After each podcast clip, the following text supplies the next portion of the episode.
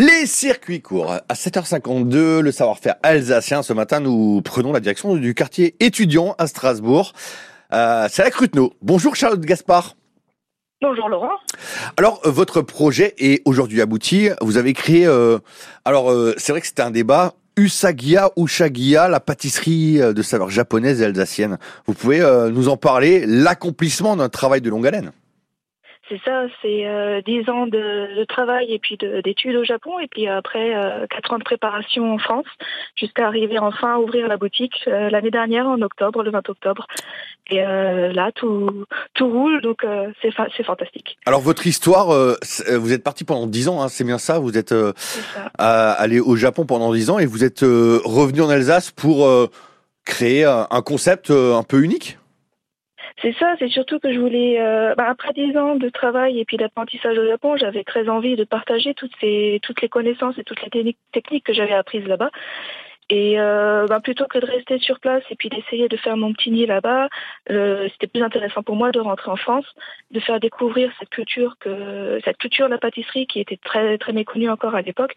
Et euh, voilà, euh, c'est arrivé comme ça. Alors, qu'est-ce qu'on va retrouver chez vous? Parce que, bon, il y a des noms compliqués. Hein. euh, J'avoue, euh, quand euh, j'ai regardé votre carte, euh, Wa, Wagashi, euh, Monju, euh, Dorakashi, ou, enfin, voilà, faut m'expliquer un peu tout ça. Vous, vous faites quoi exactement?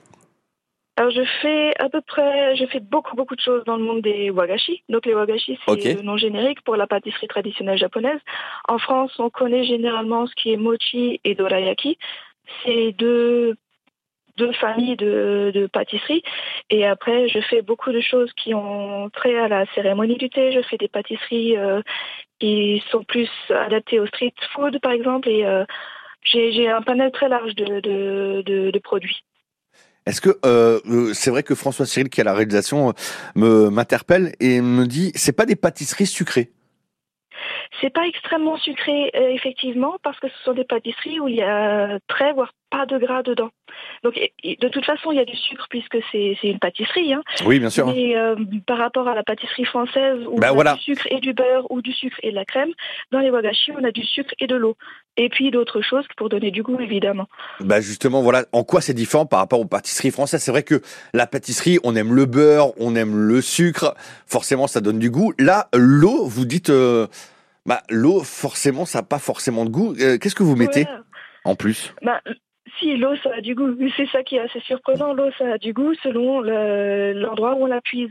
Après, on a, hum, c'est des pâtisseries qui sont essentiellement végétales. Donc, on a évidemment de la farine, on a de la farine de blé, farine de riz, on a des haricots azuki, on a euh, ben, différentes sortes d'herbes, on a beaucoup, beaucoup de choses. Et personnellement, je me je, je rajoute quelques fruits de temps en temps. Alors, ça m'interpelle ce que vous venez de dire. euh, Ça Mhm. dépend où on la, prend, on la prend, l'eau, finalement.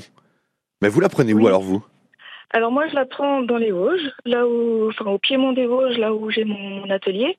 D'accord. Euh, si on était au Japon, par exemple, euh, selon qu'on qu'on qu'on ait de l'eau euh, qui vienne de la montagne ou de la plaine, du nord ou du sud, le goût est différent. C'est un peu comme les vins, si vous voulez. Si l'eau passe par des terres euh, euh, bah, très calcaires, elle sera plus plus chargée en minéraux, plus euh, plus plus dure, évidemment. Alors que si on la prend directement à la source dans les montagnes, quand elle a eu le temps de passer par plusieurs strates, elle sera beaucoup plus douce. Et, et, moi, ce que j'adore avec cette eau, c'est qu'elle est super fraîche quand on la prend.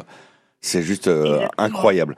Euh, merci beaucoup, euh, ma chère Charlotte Gaspard. Alors, on, on peut vous retrouver sur les réseaux sociaux, peut-être Instagram, Facebook, Oui, bien sûr, c'est Usagi à Strasbourg. tout simplement. Alors, on l'écrit U-S-A-G-I-Y-A. C'est tout à fait ça. Et vous venez de dire Ushagia. Donc, on a trouvé la réponse sur Voilà. France Bleu Alsace. Merci beaucoup, Charlotte Gaspard. Et on vous retrouve dans le quartier de la Cruteno. C'est en face de l'ancienne manufacture. hein. On est bien d'accord. Hein C'est tout à fait ça. bah voilà. À côté du manga koi. Exactement. Bon, en tout cas, on a hâte de déguster vos euh, savoureuses pâtisseries japonaises et alsaciennes, si on peut dire euh, ça comme ça. Ah, tout à fait, tout à fait. Très bonne journée à vous et euh, À vous aussi.